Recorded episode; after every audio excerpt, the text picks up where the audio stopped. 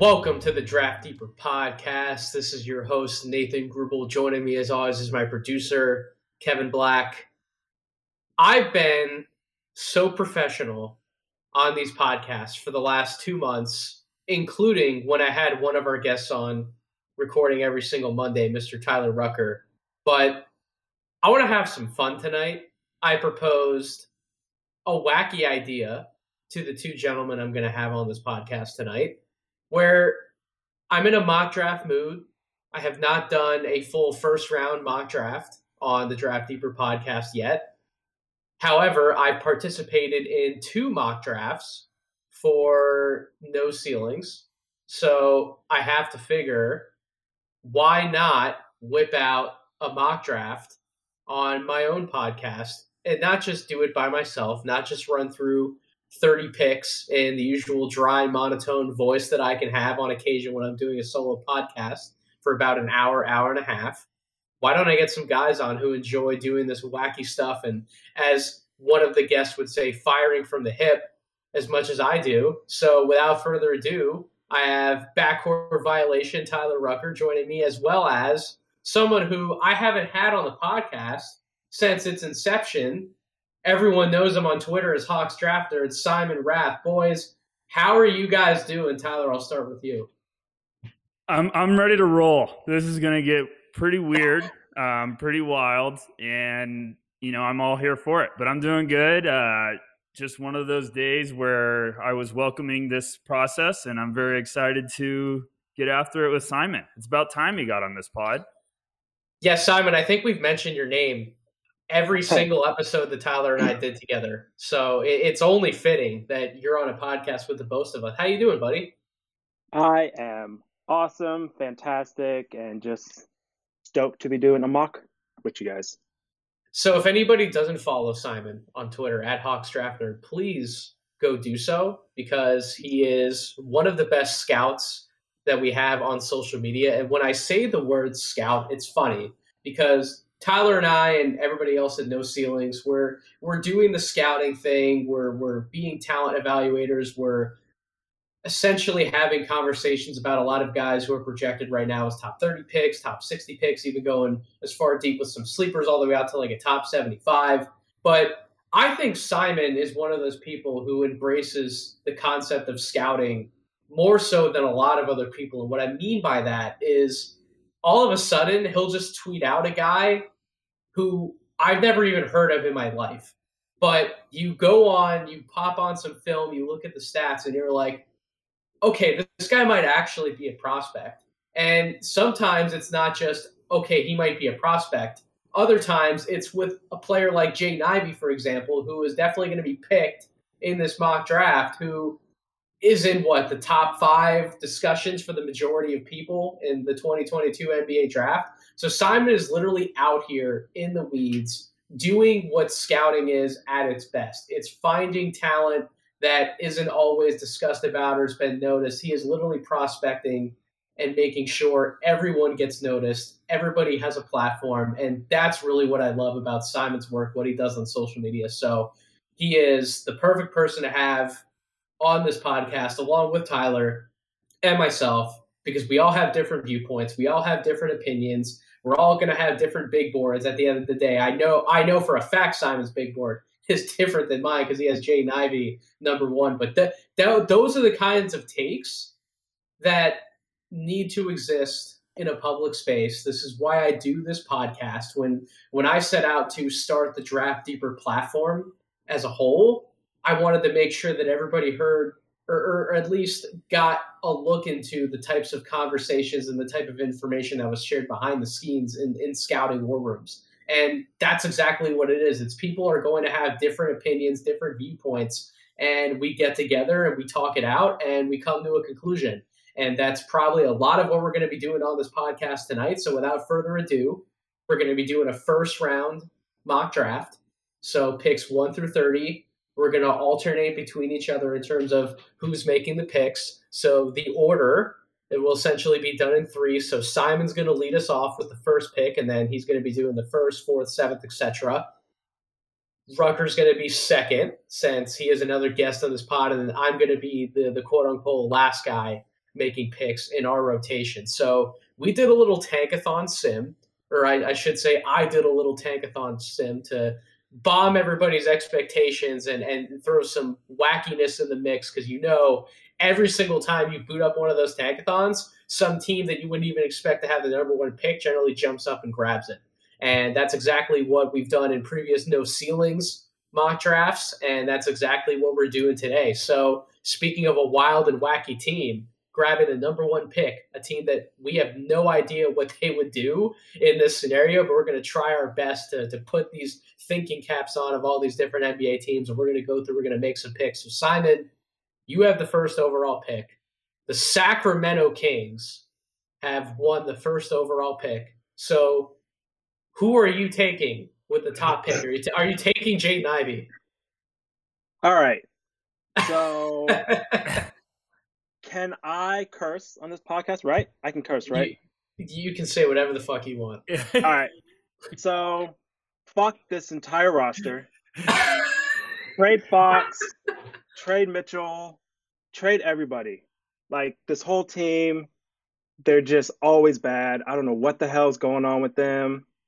Um, but that's not going to happen. So they have they have guards and they have one center and they have nothing else. So I don't think they're to trade Fox. I don't think they're to trade Halliburton smartly. Um, Hield should have been gone in 2019. Um, Mitchell should be on a different team. So I'm to give them a wing and I'm not gonna give them Ivey because I'm gonna try to trade up for him. Um, I'm gonna give them Jabari, Jabari, the Smith, six ten forward out of Auburn. So I think that's the pick that the majority of talent evaluators would make at this point. The six ten Auburn forward who really he keeps impressing me every single time that I see him. And in their most recent game this weekend, you watch some of the jab step jumpers that he's making on a regular basis, and he really gives me those Kevin Garnett type of vibes offensively. Obviously, they're they're not the same player. They don't play with the same intensity. You know, I'm I'm probably not going to see Jabari Smith yelling into a stanchion at, at any point, but it just in terms of what they're capable of on the offensive end, the type of responsibilities that are generally um, associated with their games. You never saw Kevin Garnett being pressured to put it on the deck and create all of these different shots and opportunities for everybody else off the dribble. You you trusted him to catch, turn, face, and either knock down a jumper or get to the basket. I think that Smith's definitely going to improve at getting to the basket, being more efficient, finishing at the rim once he continues to add more to his body and he gets more comfortable doing some of those things off the dribble. But for now, he's arguably the best face-up shot maker in the game. So I do love the pick for the Sacramento Kings. They they just need to get something right, and they, yes. they haven't gotten a ton right um, of late. They have they have some good players on the roster, but not all those players are probably going to be there mm-hmm. next year, especially if they engage in some sort of like Ben Simmons trade. You have guys like Harrison Barnes, Tyrese Halliburton, De'Aaron Fox, as Simon said, but they need a franchise cornerstone who probably has the the lowest probability of being a bust number one overall pick. So I would agree with Jabari Smith. Tyler, any thoughts before you make your pick? No, I think I think that's going to be the debate. It's it's going to matter of what teams at number one. I mean, I think the Jabari fit for a lot of teams if they end up getting the first pick is going to make all the sense because you know Nathan, you and me have talked about it. He might be the easiest fit transition for yep. a number of these teams. So um, no, I like that pick from Simon. That, that's a good one. So, Tyler, you have pick number two, and I know that you groaned as soon as you saw it in our group chat because it's the. Indiana Pacers. I would have also groaned. Um, I'm I'm happy that I don't have to make a second overall pick for Indiana. But with that being said, good luck, buddy. You're on the clock. Who are you taking? Yeah, so I I think they're going to end up moving one of the bigs down low. Um, I'm not trying to ever do a mock draft based on hypothetical trades, but hey, that's what we're going to do right now. So I'm going to say they keep Sabonis. Um, and if they ended up getting this pick, they'd probably have a nightmare for about a month straight, and I I can't figure out which direction I would want to go. So, you know, I'm gonna get a little weird, and yes. I'm gonna say Chet here. I'm gonna yes. say Chet because I really thought Paolo could be, you know, if they want to play Sabonis at the five and play Paolo next to him, like that'd be a fun idea. But I also am just intrigued with, you know, the passing ability of Sabonis, putting Chet next to him. I, I, I just think that's the type of Indiana Pacers pick that makes a lot of sense to me. And, you know, Chet's number one on my board, spoiler alert. And I'm a big believer of best player available. So let's go with that. Chet Holmgren to the Pacers. Could you imagine the type of chaos that would ensue on the court if they did actually the other part in that scenario, Rucker, where they actually traded Sabonis and they kept Turner and they drafted yes. Chet? Could you imagine? Like, I've, who who's going to make a shot, shot at the rim? Yeah, it blocked every shot imaginable. Wait, who who who would want to face the defense? Like, it would be I, awesome. I'd love it, but I just I'm I'm weird. I don't know why they would trade Sabonis, but uh, you know, Indiana's probably also in a position where they're like, we gotta not completely rebuild, but we gotta retool. And I still think Sabonis is one of the more underrated players in the entire league. So I don't know. I, I'm with you guys though. That would be fun. There's there's a lot of options they could go with there, and it would be crazy. Yeah, this this roster has been in so much flux, and I'm I'm a little surprised that they're in this position to even be able to jump up to number two in this scenario. That they're even a lottery team in the East. I really like their roster composition. Their rosters, the roster's good. I don't understand why they're like this bad. Yeah, I haven't watched enough Indiana Pacers basketball this year, so I I, I would have to get somebody like Mark Schindler from from Indy Cornrows oh, yeah. on to, to definitely give some input on that. But yeah, I'm I'm I'm shocked, but nevertheless, regardless of what direction they go in, I would agree with you Rucker in terms of the stability that Chet Holmgren could bring to a team because of his two way play. We know about how much of a defensive monster he is, but you've even highlighted on some of your posts for the No Ceilings account. He's been much better shooting the basketball of late. And if mm-hmm. he's going to be an off the dribble shot creator at, at seven feet, We've talked about some of his passing ability previously on episodes of this podcast, and then everything he brings from a defensive standpoint. That would be a home run pick for Indiana. I think they'd be really happy to get a player like him. So I'm on the clock. The Houston Rockets, number three overall. I think I'm still going to go Paolo Banchero here. And I I would be shocked if any of these three players would ultimately not be selected in the top three. I know there's differing opinions out there, but I just think when you talk about what the NBA values nowadays, which is size, length, skill, all three of these players embody those three traits. And people can sour on some of the negatives surrounding Paolo's game, but Rucker, you and I have talked about this with the other guys and no ceilings, how I think he, he's being undervalued in multiple different areas at this point. And at the end of the day, somebody for your team needs to be able to put the ball in the bucket. And Paolo can do that finishing inside. He can finish through contact. He has proven to be one of the be- one of the better jump shooters from the elbows in this class. He's been pretty good at hitting transition threes. Um, he, he's still a, a little iffy off the catch in certain catch and shoot situations. But if you want to talk about guys who can just create something out of nothing and go get their own bucket, Paolo's one of the best guys in this class to be able to do that. So just giving Houston another reliable offensive option, I think him and Sengun would be a really interesting mix in the front court. You know that Jalen Green and Kevin Porter would love another guy who can put the ball in the basket and, and just take some pressure, some scoring pressure off of them. I really like the pick for Houston to, to go with Paolo. Any, any thoughts from you guys? Yeah, this is exactly who I would pick. I think the first two guys would be probably their first two people on on their board, but yep. since they're gone, Ivey wouldn't fit. Even though I would love a Ivey and a Jalen Green backcourt, I would love that. But I think it would come down to Paolo or Jalen Duren, and I think there's like, you know, the tier gap between those two. Oh God, we mentioned Jalen Duren as high as number three on, on this Well, podcast. just because- I think, I, I think Corey it- Tulaba might have a little bit of a heart attack after hearing that one. Uh. So Simon, you're on you're on the board. You have number four, Ugh, the Washington Wizards. I I hate this team. I hate well, this team. I, I mean, they certainly had a moment last night. We're recording this on January 26th. They had a moment when they blew a 35 point lead to a depleted Clippers unit, and that was shocking to say the least. It's disappointing. You hear Bradley Beal after some of the press conferences that you, you, you can just tell. If you couldn't tell already, you can tell now that, that he's pretty uneasy and unhappy about the situation and everything surrounding the team. And I, I just don't know how much fight is left in these guys when you factor in how badly that loss was, how bad that loss was last night, how they blew that big of a lead. So who knows what direction they could go in, Simon, but you can be the conductor of chaos for the Wizards. Who you taking at number four?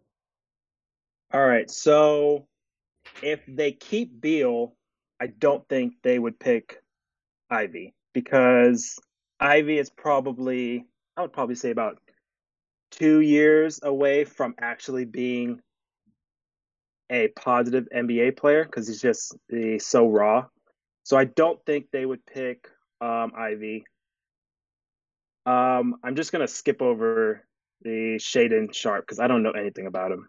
Um, I think if they keep Beal, they're they gonna want someone who can actually uh, play immediately. And God, this team sucks. Um, This is exactly what I figured would be coming from Rucker. Like when we're like about another ten picks into this mock draft. Oh, it's coming. I promise you, it is coming. oh man. So I want to be a maniac, but I'm not gonna do it. Um, I guess I'll go with Jalen Duren. Jalen to give Duren them- number four. just to give them a the big man because I don't think Beal's going to be uh, traded. Um, Dinwiddie's there, Deni's there, um, Kispert's there, uh, Kuzma's there. So, I mean, technically, they only need a center to start. Uh, and yeah, I guess I'm just going to be a the psychopath and pick Jalen to go fourth overall. So there is an argument to be made out there that Duren could be the answer to best player available in some scouting circles. Like for for for a reason that I can't fully figure out. Like I would not have Duren ranked this high on a I big board, but apparently he is still a consensus like top four, top five, top six name, and that's pretty much been truthful to everything that Corey's written about on our Substack when he does his draft market rankings. Like Duren is always in or around this spot. ESPN values him very highly. So even though the Wizards have other bigs on the roster like Gafford and Bryant, like there is a world in which they could talk themselves into Duren being the best player available. So it, it's not an unreasonable pick, Simon. I I probably wouldn't make it. I don't know if I would want to draft Duren. So for me, you took a little pressure off of me. You, you were the one who ended up taking him. So I do He- think they trade this pick personally if they do have one that high. So I don't even think they're going to be even picking this high. But it's it's it's a it's a tankathon sim. That's exactly what we're doing right here. So Rucker, you have pick number five, the Orlando Magic, who in a lot of different scenarios might even be one of the top two picks in this upcoming draft. They slid in this in this simulation all the way to five. They would be very unhappy with themselves because they might have missed out on three players at the top who they would have been happy probably to get one of those guys, um, one of those top three. But nevertheless, you're picking at number five. Who are you giving the Orlando Magic? Yeah, I hate this pick too. You gave me two of the worst picks of all time. I mean, I mean, I'm sitting here looking at this board and I'm like, I would be pulling my skin off of my face if I was in this front office. Um, Mm-hmm. my problem with Orlando is I'm really excited about a bunch of pieces that they have, but I don't know. You don't want to give anybody the boot, right? Right. I, like, I'm still intrigued. and they don't have everything at Yes. the same time. Like it, it's really weird and uh, i just i keep looking this is like what i'm talking about with this Trade down. draft Ugh. no i'm not trading would, down Would they gladly trade up? By the way, the Hawks would gladly Travis trade up. Schlenk, stop calling me. Travis Schlenk. Stop the, like, um, uh, you know, Simon's gonna hate me, but I'm, I'm. This Do is it. this is just what I'm gonna do. Um, no, I'm, I'm gonna go a different way. I'm gonna take Johnny Davis here. Um, Woohoo! I know it's a little spicy. Um, I re- I have Jaden Ivey higher on my board. Shout out Simon, but I just think you know if you, Ivey with like Cole Anthony and Suggs, Dude, I the still- swag in that backcourt would yeah, be for sure. But unreal. I don't know if Johnny needs the ball as much as Jaden. Like I would be drafting Jaden to give him as many touches and let him run wild. I agree. And if you're adding him to Orlando with you're hoping that's becoming Jalen Suggs, if not the second half of this year, next year especially. I just think Johnny would be more of a a good off ball fit for them. He can do a little bit of dirty stuff inside. I wanted to really get wild there, but I'm trying to make sure that our listeners actually get through the first top 10 picks before they turn this off. So, um, no, let's go with Johnny Davis there. I'm a fan of his game. I still am convinced it's Brandon Roy's clone in some way, but um, yeah, that's where I'm. That's where I'm rolling at. My only potential disagreement with that pick would be Johnny Davis does have to get better shooting the ball from the outside. Yes, Because they do have Cole Anthony at the point guard spot, but you have to factor in, even if they want to get wild and play like a three guard smaller lineup, Suggs isn't a plus three point shooter right now. And technically at this moment, Johnny Davis isn't either. So Right. you probably want him continuing to improve that outside shot, but the leadership on that team at that point, the swag they would have. Listen, man, you you, you can 100% talk me into Johnny Davis, and and I don't think Orlando's married to any one player in particular on that roster. I don't even think they're married to Cole Anthony, which could mm-hmm. be crazy to say, despite him being one of my favorite prospects that I've evaluated over the last few years and how good he's been this year. I don't think they're 100% married to him. There's still a chance that Jalen Suggs is their longtime point guard, and if he is their their point guard of the future, they would still need uh, a bona fide two guard to play next to him. And there's potentially no better tough shot maker in this class after you get past like that Paolo Banchero, Jabari Smith top three than Johnny Davis. So I would agree with you. I think that that was a good pick on your part, Rucker. I have the next pick. I have the Detroit Pistons. Don't do it. six. Yeah, I'm gonna do it, Simon. I'm taking Jaden Ivey. And a big reason why I'm taking Jaden Ivey. shout out to friend of the podcast, friend of No Ceilings, Chad Ford, who has been reporting for a few weeks now that the Pistons are eager to pair Cade Cunningham with, with a dynamic with another dynamic playmaker in the backcourt, like Jay What? Ivey. you mean And- Killian Hayes isn't doing it? Oh God. I'm sorry, Pistons fans. I, I'm sorry. I'm sorry. Shout out Kevin O'Connor. I'm Yeah, I was, sorry. I was just, I was just gonna say, shout out KOC, man. The the the, the Killian Hayes train Top keeps five. moving along. I, uh, I I don't want to go too deep into Killian Hayes territory, but I just feel bad. He got overhyped. I still believe a little Yes, bit, he did. sort of. I mean, you you take a look at what what Jaden Ivey and Cade Cunningham could do together, splitting pick and roll reps.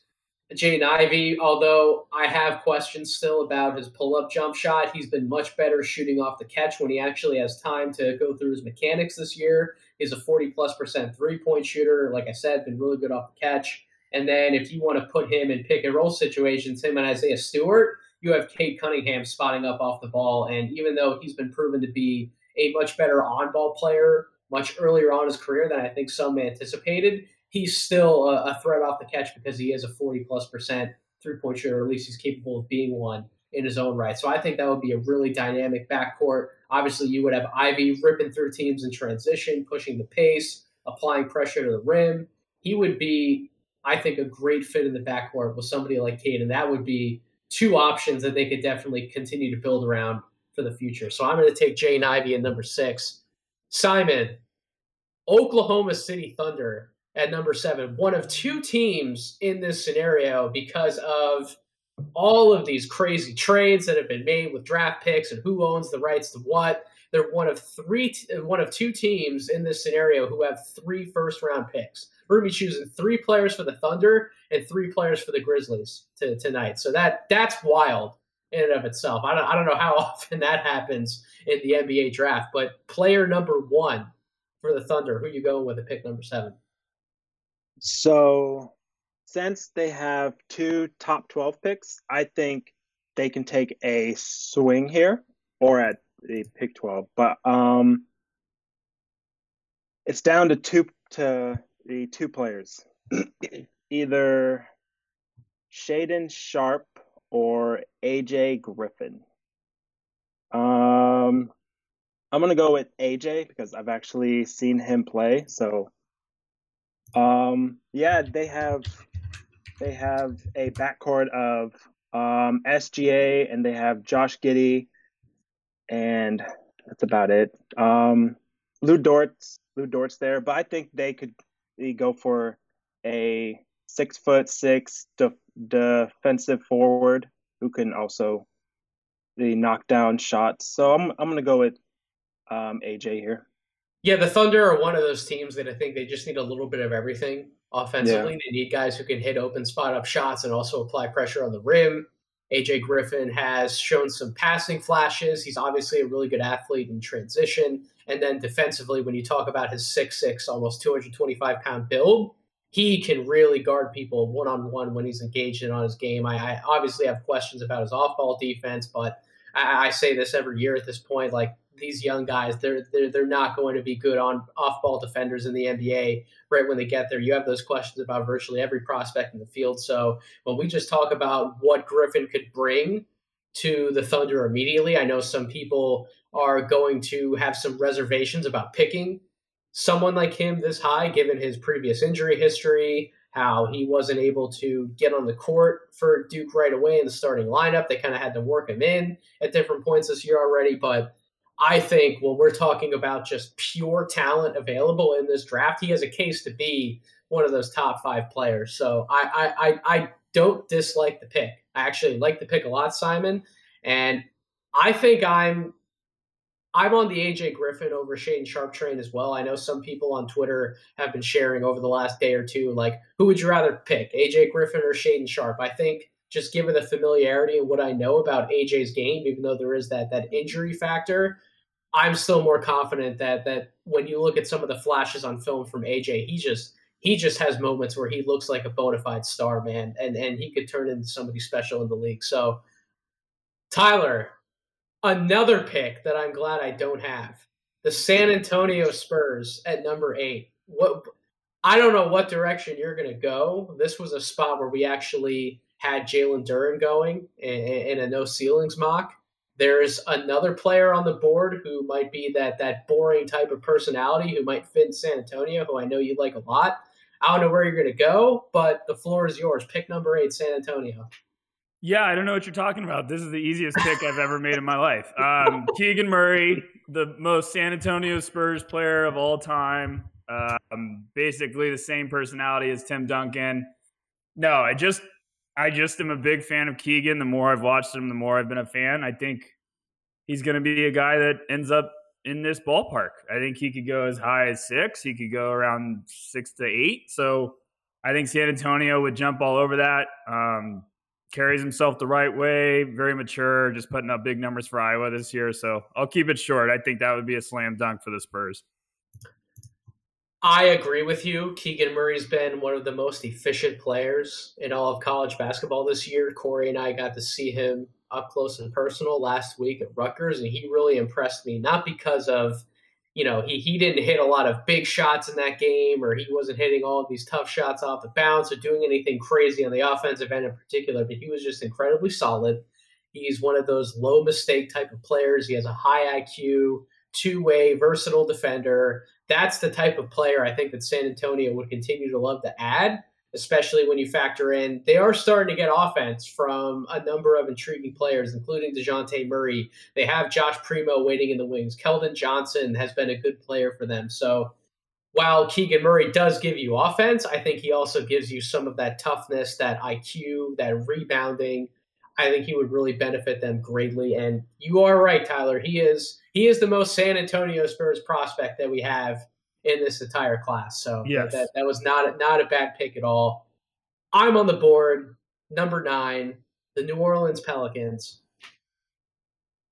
I think if I were that front office, I'd be really intrigued to take somebody like Shaedon Sharpe here.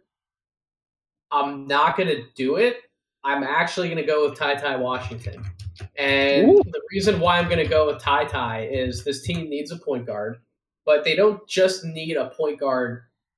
They also need a they need more consistent shot making from all over the floor, which Ty Ty has proven at the college level. He's a three level scorer. He has the best floater in the class. He can finish around the basket once he gets there his his jumper uh, curling off screens, off the catch, him being able to hit some of those one two triple pull ups. He's looked really smooth with that jumper. He can hit open three point shots.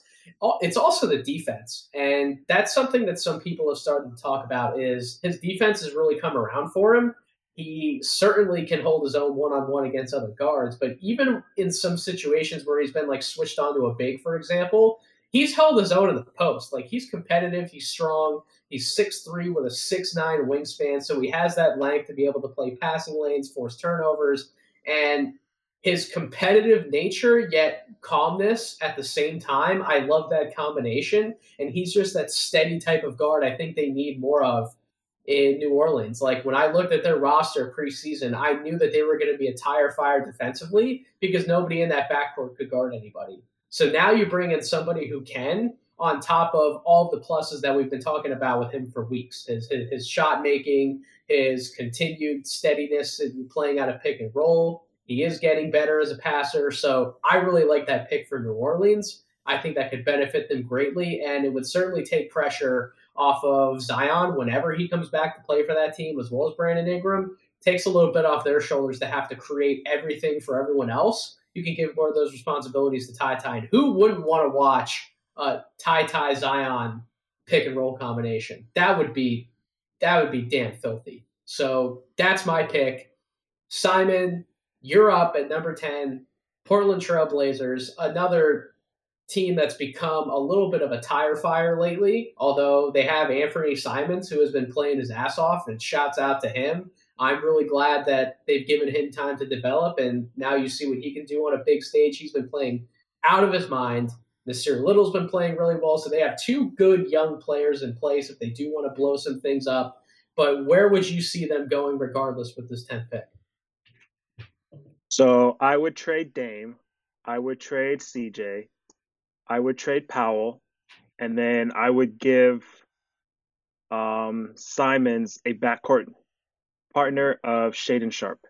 Okay, this pick actually just makes a lot of defense. Yep. So we just went full blow up the entire city of Portland with that. Oh, yes, blow the okay. entire thing up. Okay. okay. I mean, there, there, there, there just seems to be something wrong with that team, and I can't quite put my finger on it. The only explanation that seems to be right in front of my face is that Dame just hasn't been that good this year because he's been hurt. He's been in and out of the lineup. Now he is out of the lineup for a little bit, but I don't think that's the full explanation to everything. I, just I think ever since a lot of those rumors started coming out last year about Dame potentially wanting out of Portland or the team trying to explore trades in the background, there just hasn't been this good, clear stigma with the Portland Trailblazers. And if we're talking about them keeping that pick blowing up at least some of the parts around Dame, or maybe even trading all three of those altogether, kind of like Simon said, it makes a lot of sense to give Anthony Simons another long term partner in the backcourt who can grow into possibly being a star of his own in Shane Sharp. He's the most unknown player who's going to be available in this draft class, the six six guard. I like a, what I want. I like a lot of what I see on film. I definitely have some questions that I need answers to before I would definitively take him with a top 10 pick in this particular draft. I don't know if he's going to play for Kentucky. If I were his counsel, I'd advise against him playing for Kentucky this year because they're in they're in the mean potatoes of their schedule in the SEC. It's only going to continue to get harder from here on out when you factor in the rest of the regular season, then the SEC tournament, and then the NCAA tournament. You're trying to acclimate him into a team with that's essentially surrounded with he'd be surrounded by veterans. Um, the only other younger players that he's really playing alongside of would be Ty Ty and Daimion Collins. We see how much playing time Daimion Collins gets this year. Ty Ty would really be the only one that he'd be sure in the court with on a regular basis. But Ty Ty is also mature and, and, and wise, really beyond his years. So I just don't know if Shaedon Sharpe would be able to do enough positive things on the court to outweigh the negatives that would assuredly be there. Not because they're true negatives to him as a player, but just because he hasn't been playing college basketball and he hasn't gotten acclimated to that level of play. He's been essentially sidelined for for that long. So I I, I would advise against him not playing, but you hear everybody coming out, Jonathan Wasserman, Sam Vecenie, Matt Penny, they're all like, he's going to be a top 10 pick, regardless of if he plays or not. So he would be right there at number 10, and I'm glad that, that Simon picked him up for, for the Trailblazers. So, Tyler, the Atlanta Hawks, a lot of pressure, no, no pressure. You, you only have Simon's no pressure at all. team here that you have to make a pick for. You have to decide their fate. Who are you taking at number 11? So I want to be smart, but I also kind of want to make a bold pick because it might piss off Simon. Um, oh my god, this is tough. I'm not kidding. Like I have an obvious guy I want to take for them, but um, yeah, I'm gonna, I'm gonna, I'm gonna get Simon all uncomfortable. So I really like Atlanta's team. Um, I'm sad that Cam Reddish had to go. I know we've all talked about Don't that. mention that.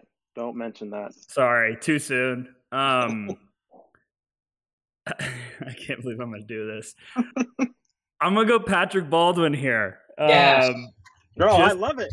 yeah, I I like like with Baldwin's having a nightmare year. I still believe he's going to get in front of you know the pre-draft process. He's going to shoot the crap out of the ball and workouts. He's going to heat up again. I just think you put him with Atlanta and say, "Hey, we need your size. We need you to just space the floor, be a lethal catch and shoot guy." Like I still go back to his FIBA tape, and I'm very intrigued. So I would think that would be a great addition for the Hawks. Um, make his role simple early on. He'll have a, a lot more enjoyable experience playing with all that talent, and I think that'd be a good fit. I love it. Put Okay, good. into into um the Gallo role. And yeah, I would love it. I love We'll, it. we'll get we'll get a more lethal Gallo in there. Yes. It's going to be healthy. Yeah, those, those those small ball lineups with Collins at the five and Patrick Baldwin at the four, they would just shoot the shit out of the basketball Mhm. at, at all times. So that would be. I mean, the Hawks are already an offensive nightmare for a lot of teams. See my Philadelphia 76ers last year in the playoffs, and now you just give them another talented shot maker who is definitely better than what he's shown on, on tape this year. There, there's a lot of people who are going to argue with us to death, Rucker, about the Patrick Baldwin case. I, I planted my flag on that island over a month ago. I'm not getting off it. I don't care how many numbers you want to throw in my face. I will come Yep. back and show you some synergy percentiles where he actually rates out better than expected. And as you guys just said, you can go back and, and flip on tape of every moment before he got to Milwaukee, and he was a pretty damn good prospect then, and he's still a pretty damn good prospect now. So I agree with the Baldwin pick. That's a great pick, Rucker. Thank you. Um, I really appreciate that. yeah, not not that you really need my words of encouragement to to do your job over there, but all right. Oklahoma City Thunder, as Simon mentioned, the second pick in the top twelve. It was an AJ Griffin selection the first time around. Let's let's continue to swing for the fences. Why why not continue to swing for the fences? Let's give them Kendall Brown as well. Let's let let let's get weird. So Kendall Brown's been somebody who's been slipping in mock drafts and, and on big boards over the last month because he's not putting up a lot of eye, eye popping numbers at Baylor. And my argument for that would be within the offense, how many shots is he actually expected to have? On that Baylor team. Like they're they're another backcourt heavy team who you know they have two to three guards who are going to chuck up anywhere from ten to twelve shots per game. You know Matthew Mayer is going to come in there. He's going to get his eight to ten shots per game because he just doesn't give a crap. So you're talking about between like three to four players. That's like anywhere from thirty to forty shot attempts. And he's not this big who's going to live on the boards exclusively like Jonathan Tchamwa Tchatchoua or Flo Thamba, where they're going to get shot opportunities because of the amount of offensive rebounds that they're able to pile up. So it's like, how many shots are actually going to be left for Kendall Brown? It's it's no wonder to me why he only has like games where a, a lot of games actually where he only has like five or six field goal attempts the entire game. But he's one of the best athletes in this class. He's six eight. He's long. He runs the floor really well in transition. He's a playmaker in transition as well as in the half court. We've seen a few flashes where when he's gotten opportunities to, to hit some pull up jumpers, he's been able to do so. I'm buying the shot more long term than I think some people are.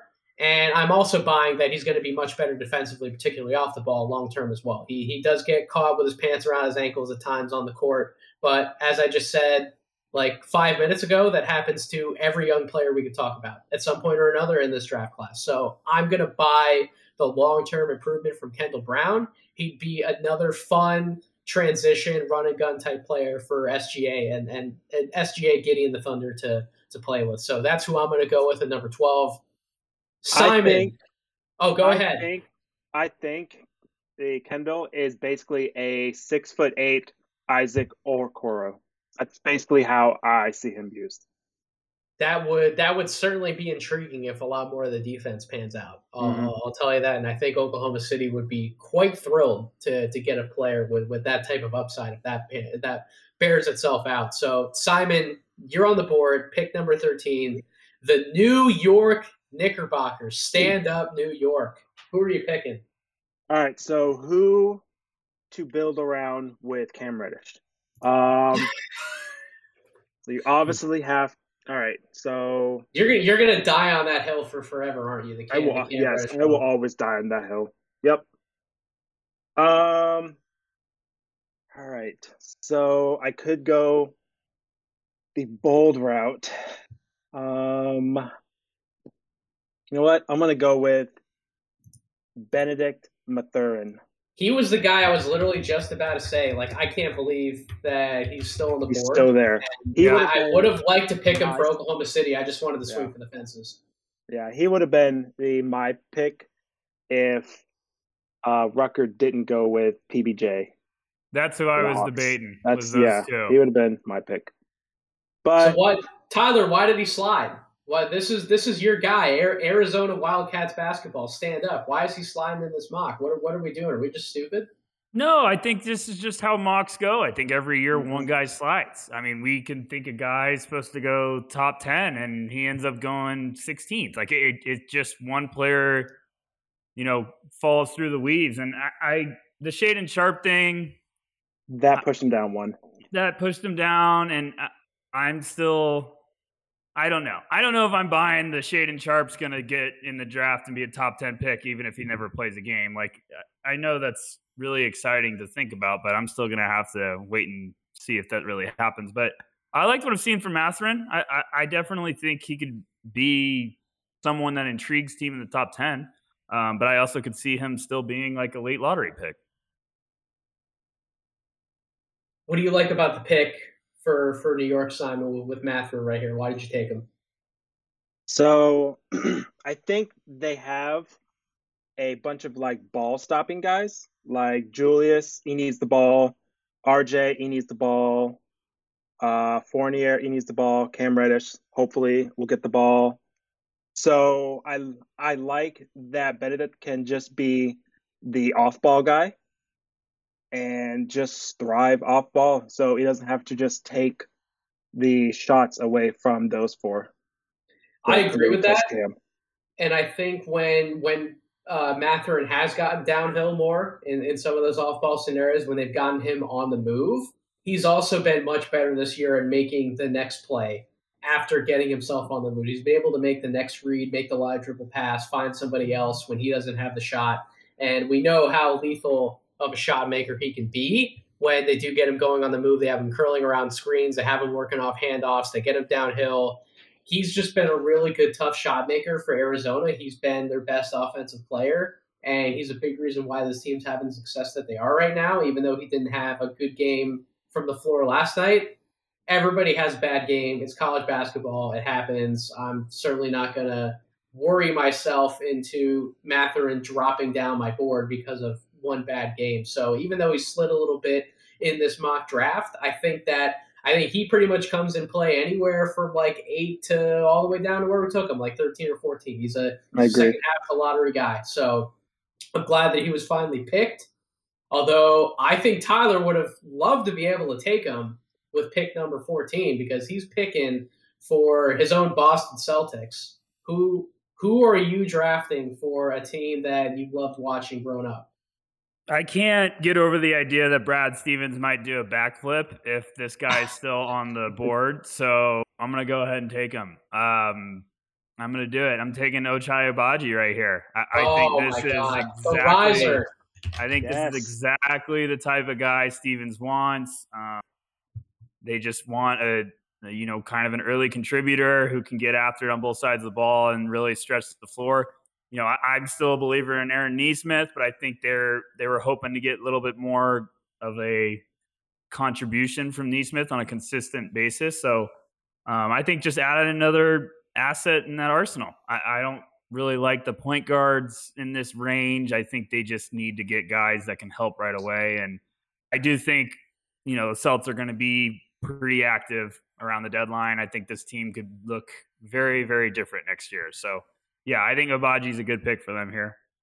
You know, the one thing that the Celtics are missing that Nesmith, in theory, would give them if he was actually knocking down shots on a consistent basis is just that guy who you can trust to hit it from the hit that corner 3 mm-hmm. when Jaylen Brown and Jayson Tatum dribble the air out of the ball and they can't go anywhere else with it. They know the shot's not there in front of them, so they got to pass out of it with like four seconds left on the clock. They don't have that knockdown shooter that Ochai Agbaji has been for for Kansas this year. He's he's really been a bailout guy in a lot of different ways for that offense this year. It's not just that he's this on-ball flamethrower. He's also been that that guy who has played his part off the ball when he's had to play off the ball, and he's been a, a little bit of a bailout guy for them. So I think that you, you, don't want him necessarily handling a lot of high volume in the NBA anyway. So he'd be a perfect bailout guy for for Boston. I agree with you, Tyler. I think uh, I, think he definitely fits the mold of the type of player that Brad Stevens would target with that pick. So I'm now on the clock. The Minnesota Timberwolves. I have no idea what to do with this pick.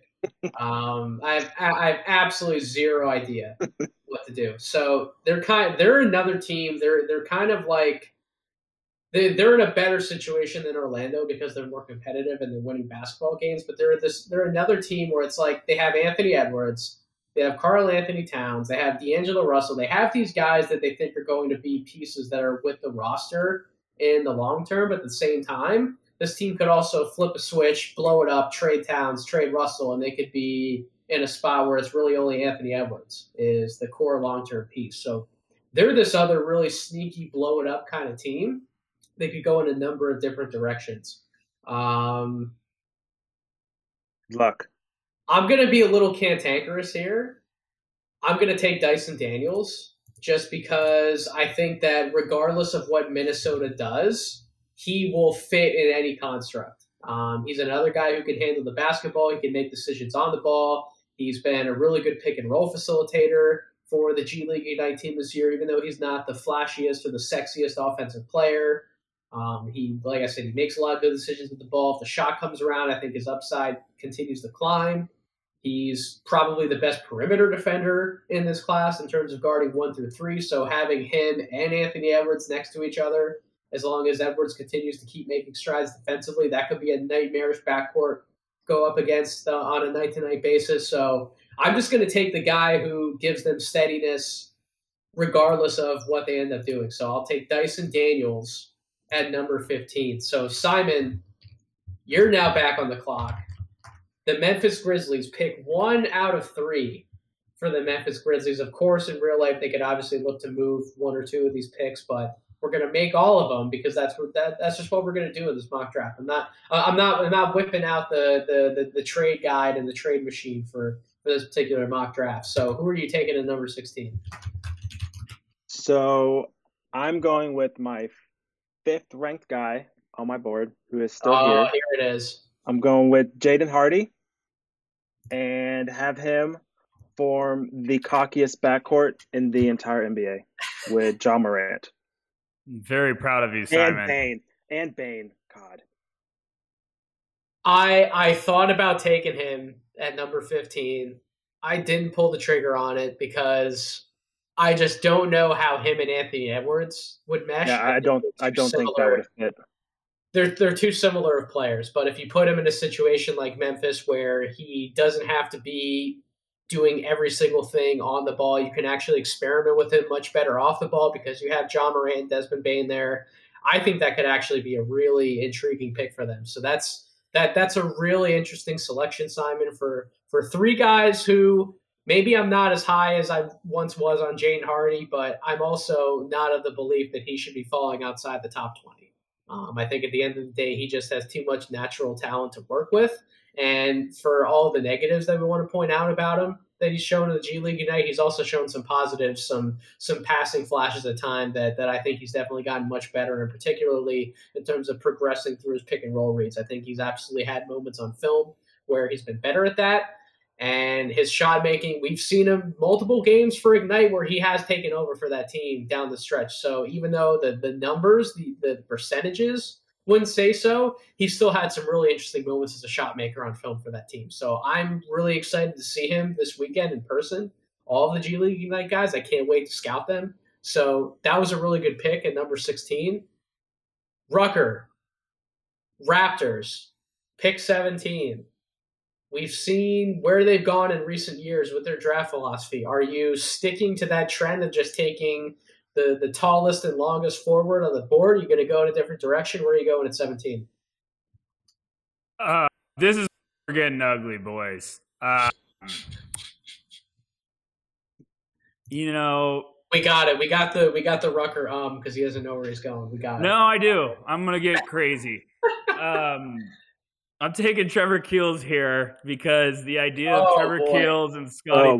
Barnes just is giving me so much excitement for the North. And I know I'm a lot higher on him than some other people, but I just think with the Raptors developmental staff, what they've done with Scottie Barnes this year, I think Keels would just give them another nasty component on that roster that you can build with moving forward. And you know, I like a lot of pieces on their roster, but I just still think they need they need to get another guy that can just kind of run the offense. And I don't know. I, I like that pick. I I know it sounds a little crazy, but No, I mean it. It kind of gives the Raptors another guy similar to Gary Trent Jr. Like when Gary Trent Jr. is on the bench, they can bring in somebody like Trevor Keels, who if he's if he's hitting his stride as a shooter and he gets to the point where he's shooting the piss out of the ball, similar to what he did before he got the Duke, then we're talking about a really good floor spacer for that team. Who also gives them that size, that toughness on the perimeter, that defensive ability, that glue guy who's been a much more intriguing passer. Like that was the one thing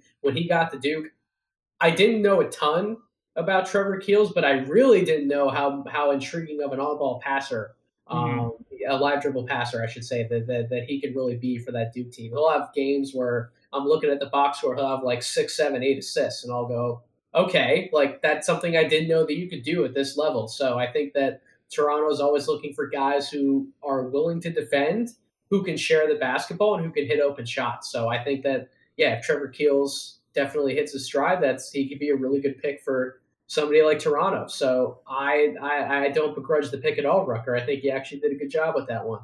Um, number eighteen, the Denver Nuggets. I'm back on the clock. I already wrote my pick in the spreadsheet that we have here because I'm I'm excited to get this guy. He's somebody who I know Rucker's a fan of him. I've definitely come around on him a lot more over the last few weeks. Especially, I know Corey was at the G League Ignite game this past weekend. I watched that game, and when I saw MarJon Beauchamp hitting some of the pull-up jumpers that he did in the mid-range, I was like, "Oh my god!" Like it's all clicking for this dude. The, the the biggest reason why I wasn't quite as high on him, or at least as high as I've been over the last few weeks, was because I just didn't know how he fully fit into the offense in the half court.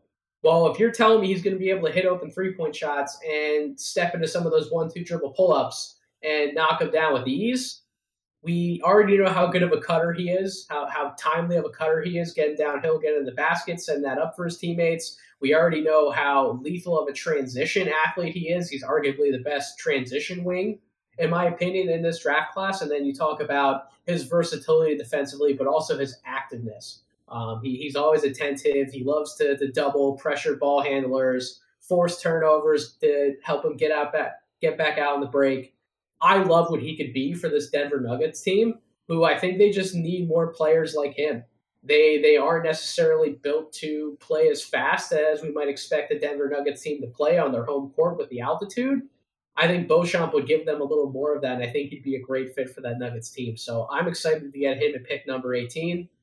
Simon, you're back on the clock. Dallas Mavericks at number 19. You have to draft the next cornerstone who's going to play alongside Luka. So who are you picking at pick number 19? Um, so this roster is about to get very expensive. They have Porzingis at 30, um, Hardaway at 20, 21 for the next three years. Uh, Luka is about to be on um, a max. Uh, Brunson's about to get 20 mil. So I'm gonna give them someone who I think has the highest upside left in the draft, arguably, um, and who could also fit next to uh, Lucas. So I'm gonna give them Blake uh, Wesley from Notre Dame. Wow. Damn it, Simon! I was gonna take him like two picks later if he was still. Yeah, I knew I knew Rucker wasn't gonna take him. He's so 98 on my board. No, I'm kidding. I'm kidding. you mean he's like Alondes Williams on, on Sammy's board? He's like pick say he's like 78 or whatever the hell he said he was. No, no, I'm kidding. I, I, I, understand there's a lot of people that like Wesley out there. I just haven't I haven't uh, gone down that rabbit hole yet. I'll get there.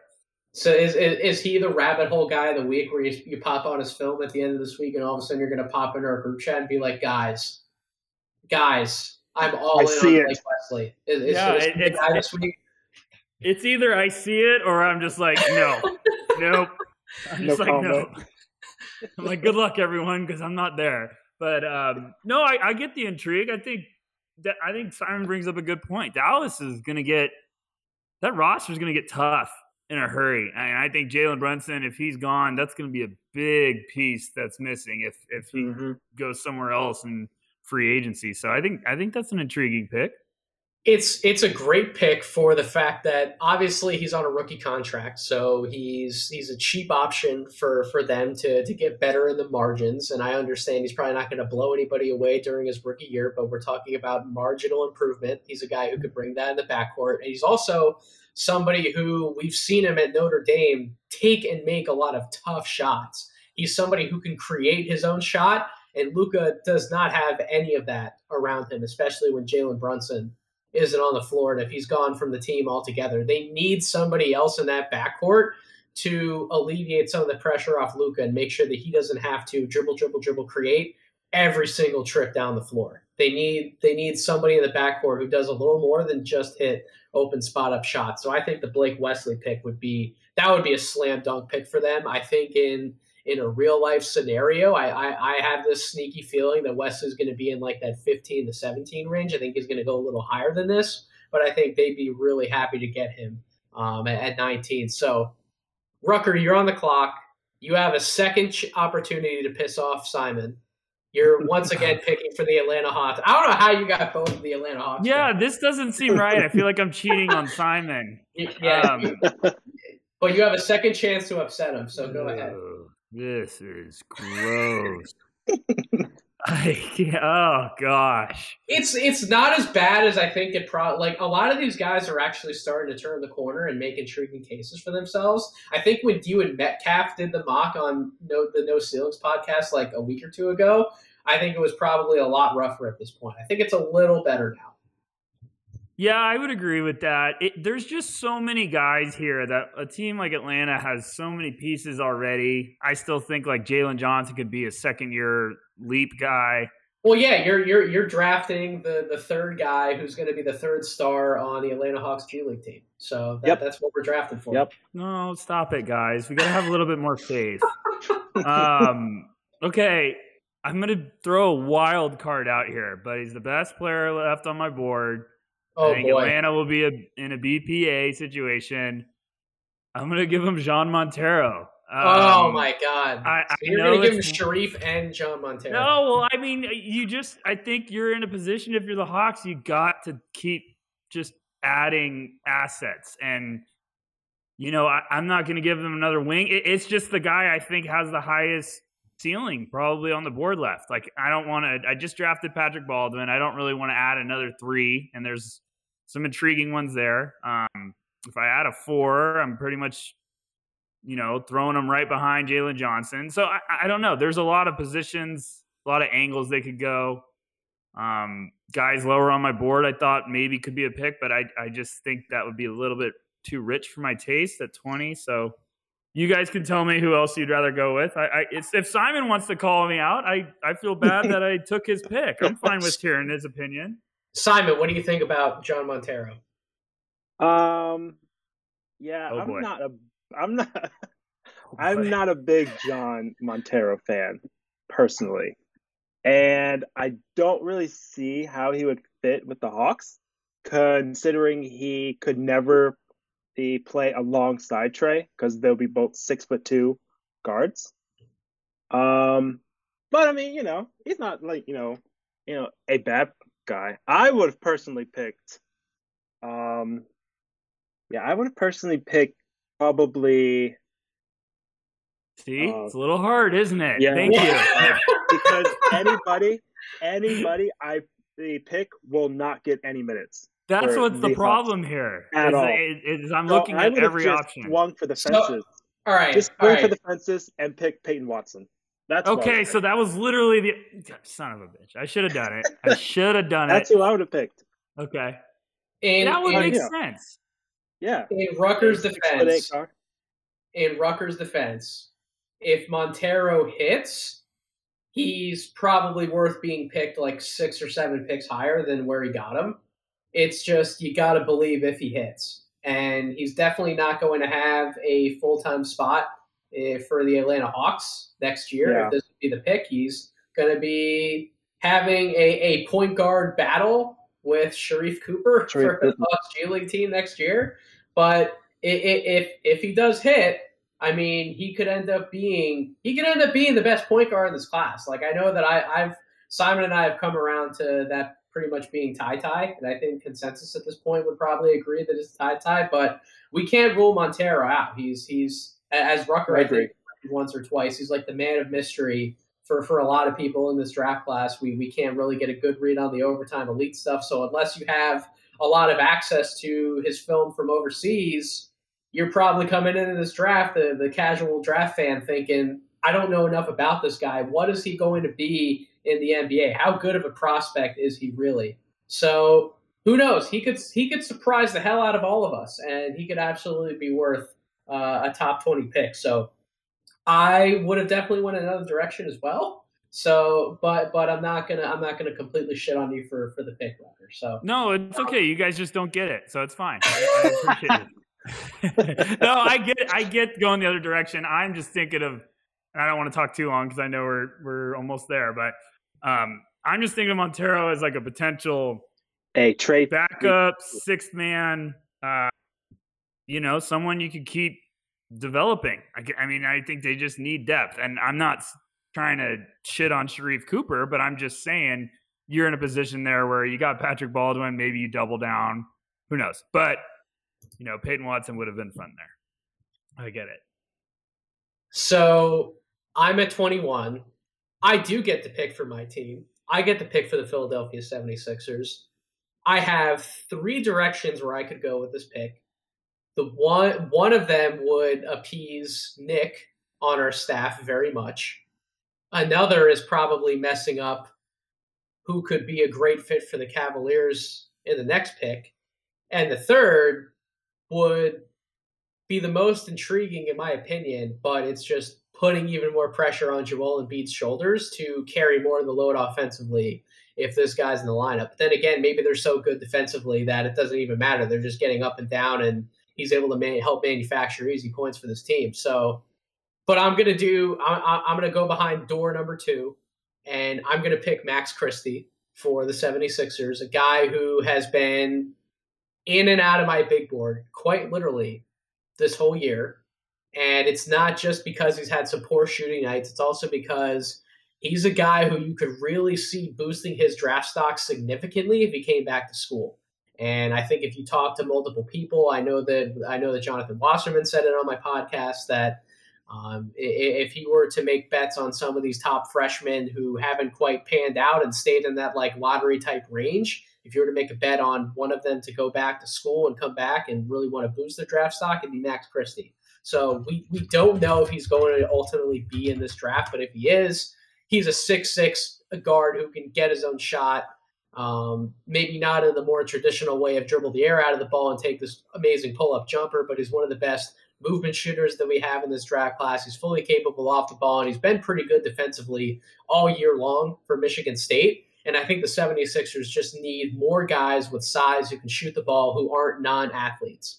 Um, so I would have definitely given them an athlete with the other direction I would have gone, but I'm, I'm going to bet that the 76ers would probably rather have the shooter here. So I'm going to go with Max Christie.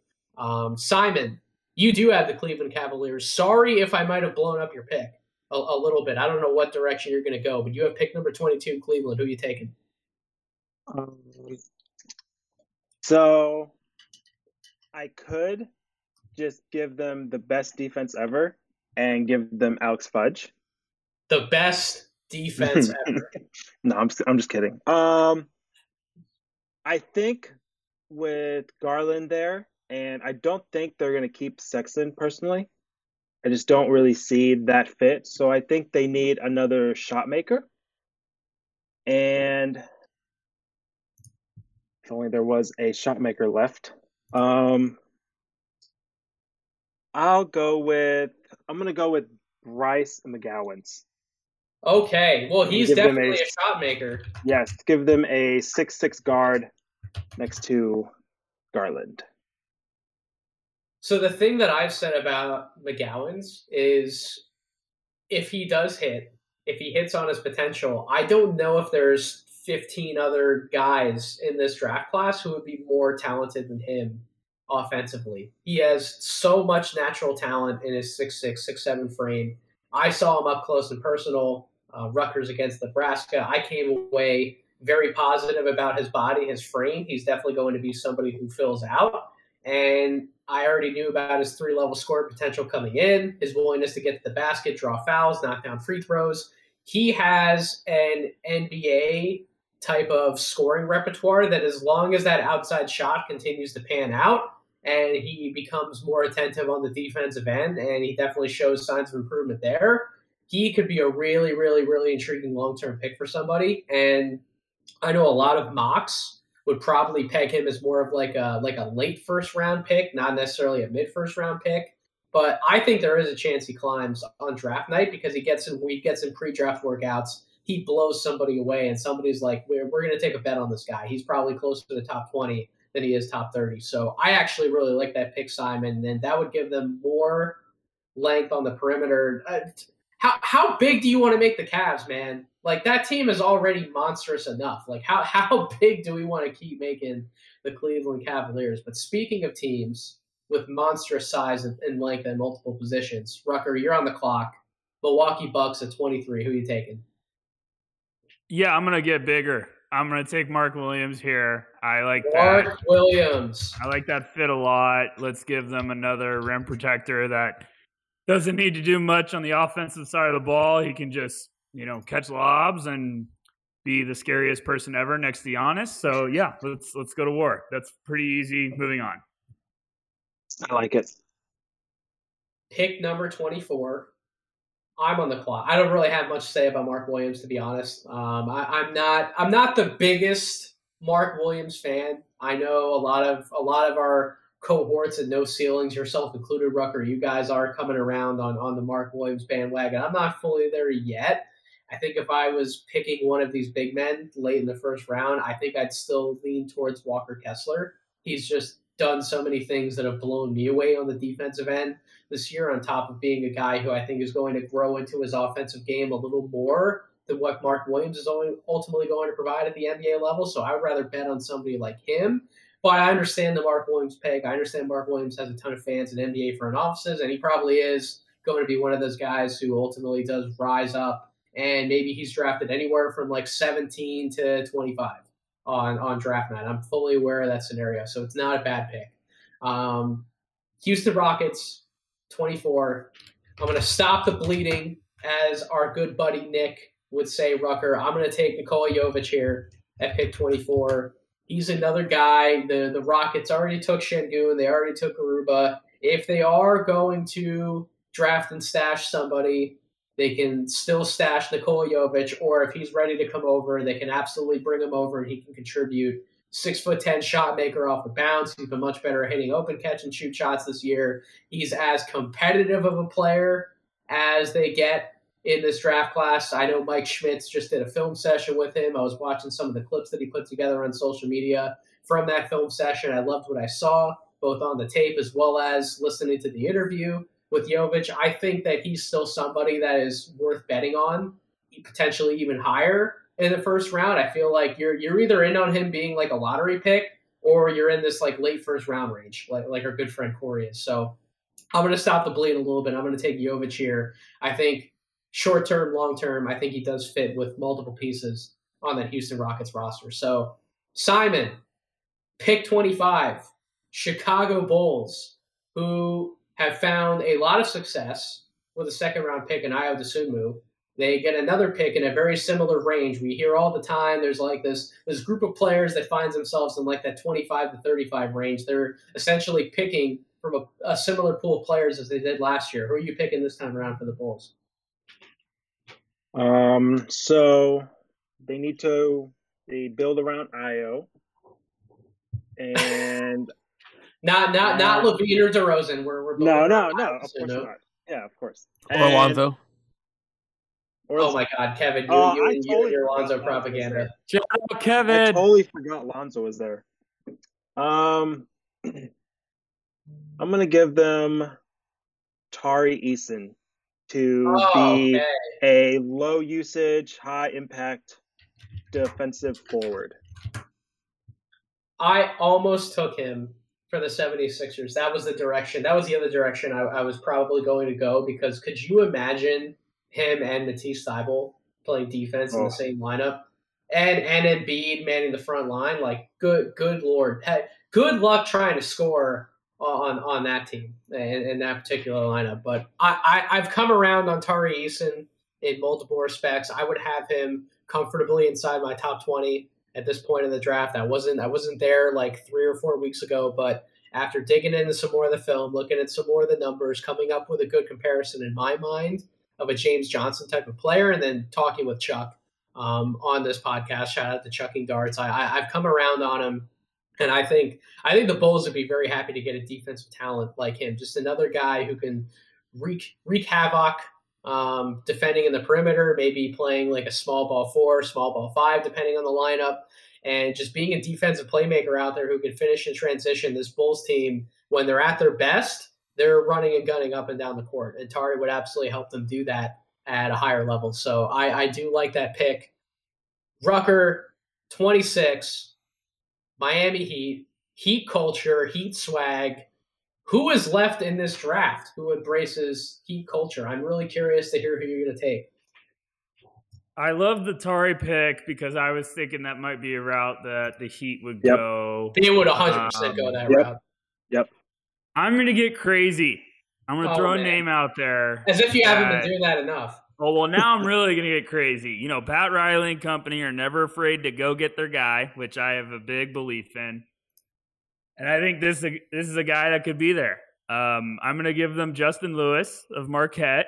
I know oh, that might oh, be a little rich for some people's taste, but I think this is exactly the type of player that Pat Riley would jump all over. Um, get him in their, you know, their organization, develop him slowly, make life simple early on. He just plays the game tough and this is a guy that would fit really well with that roster. So I think that would be a home run pick at 26 um, with some really good upside to be a key contributor for that team. You mean you mean you're not going to take Christian Braun? No, not there. Part of heat culture, not there. No, they just too many, they got they got too many white shooters. They can't keep adding them.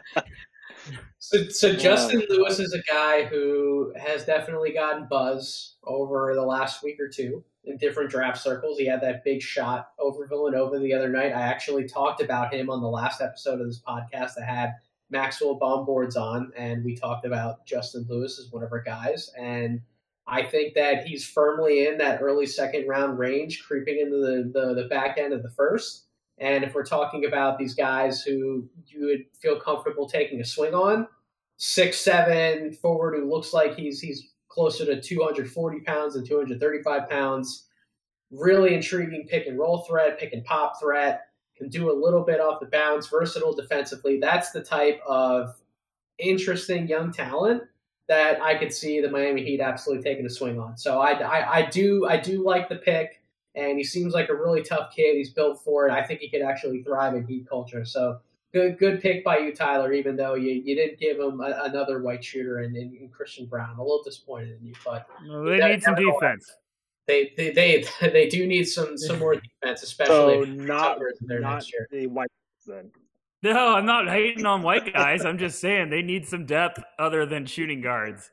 Well, if you're going to give them defense, size, length, defense, you know who you should have given them? The guy who I'm going to pick, Jeremy Sochan. That was the other name I was oh, thinking of, I but I just like the Jay Lewis idea. Okay, call me crazy.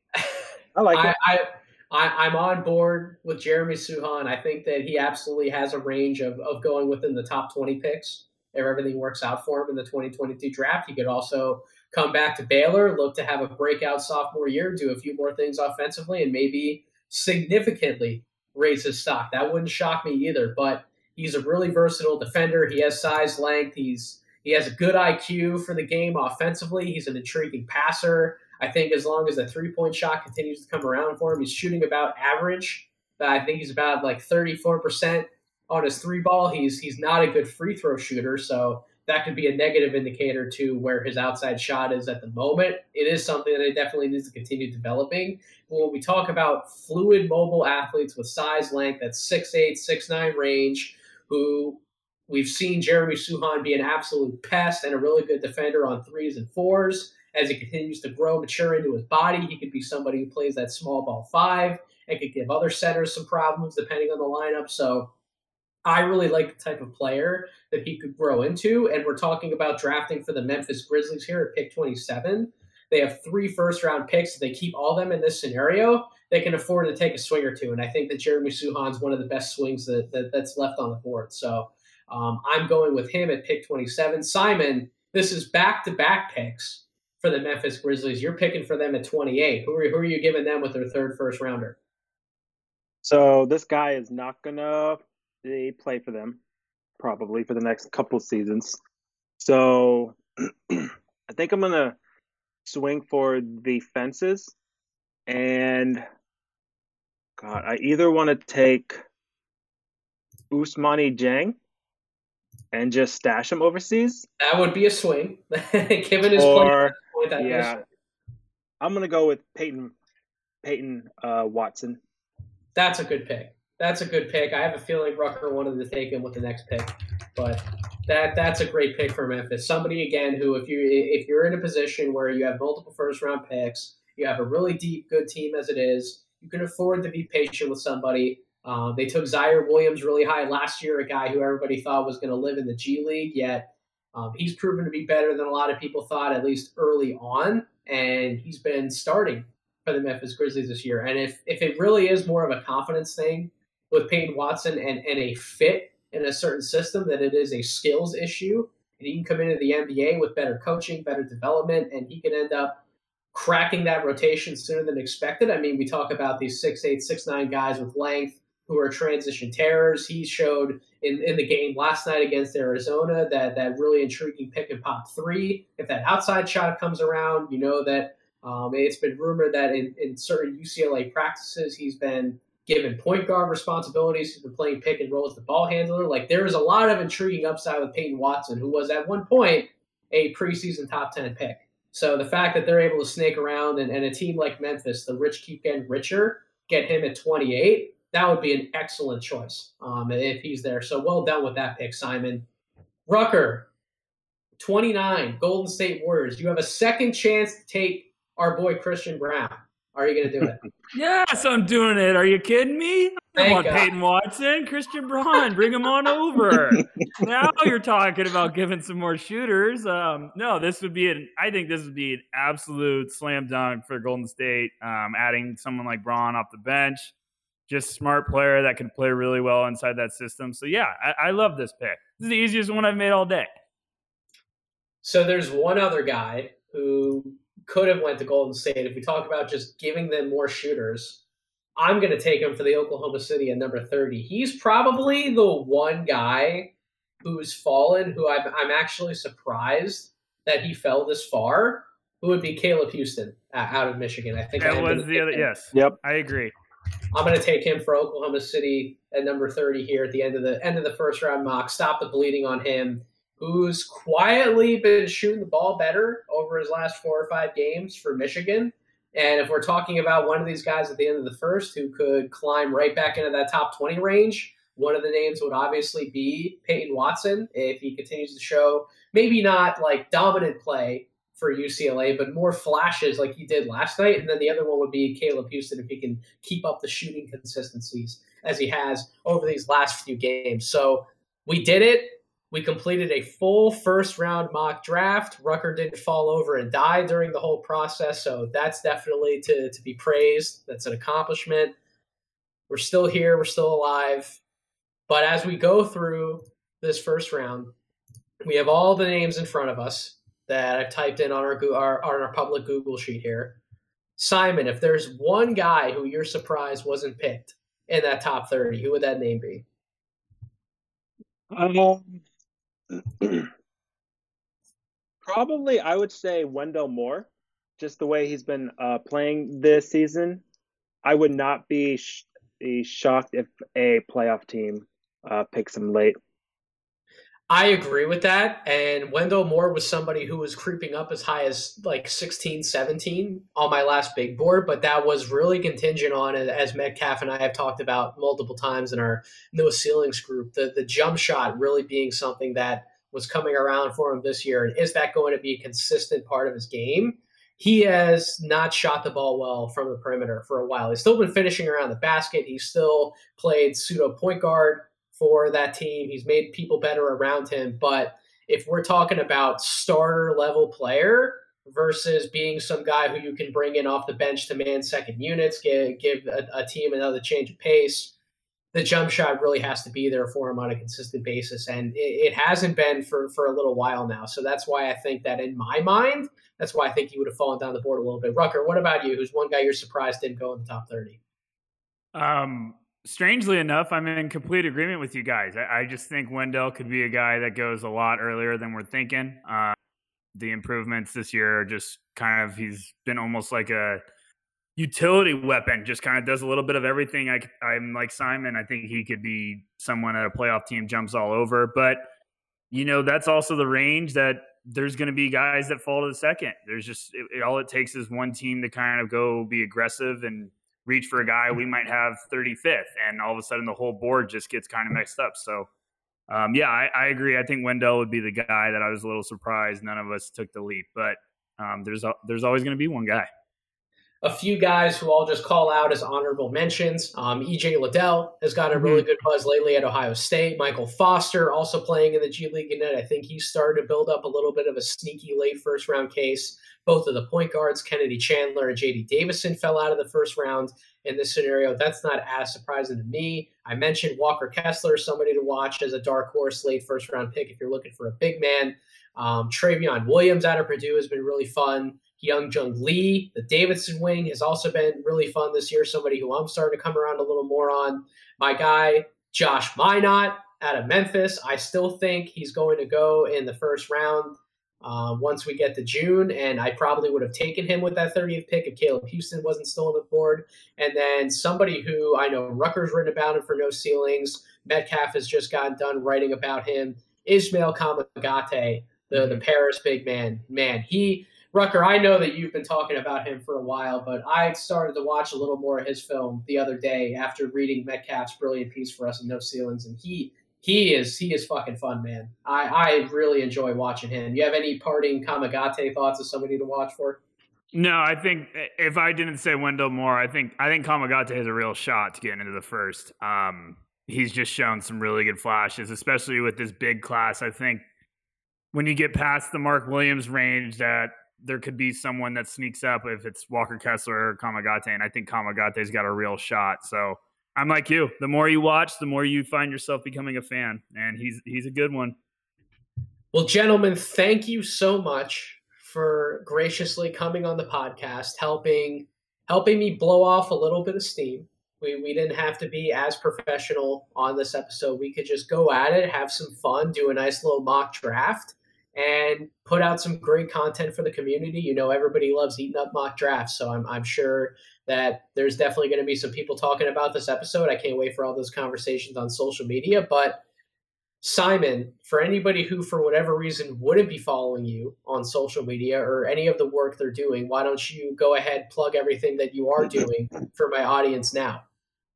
Yeah, you can just uh, find me at um, Hawks Draft uh, Nerd on Twitter, and my big board is at um, Crashing um,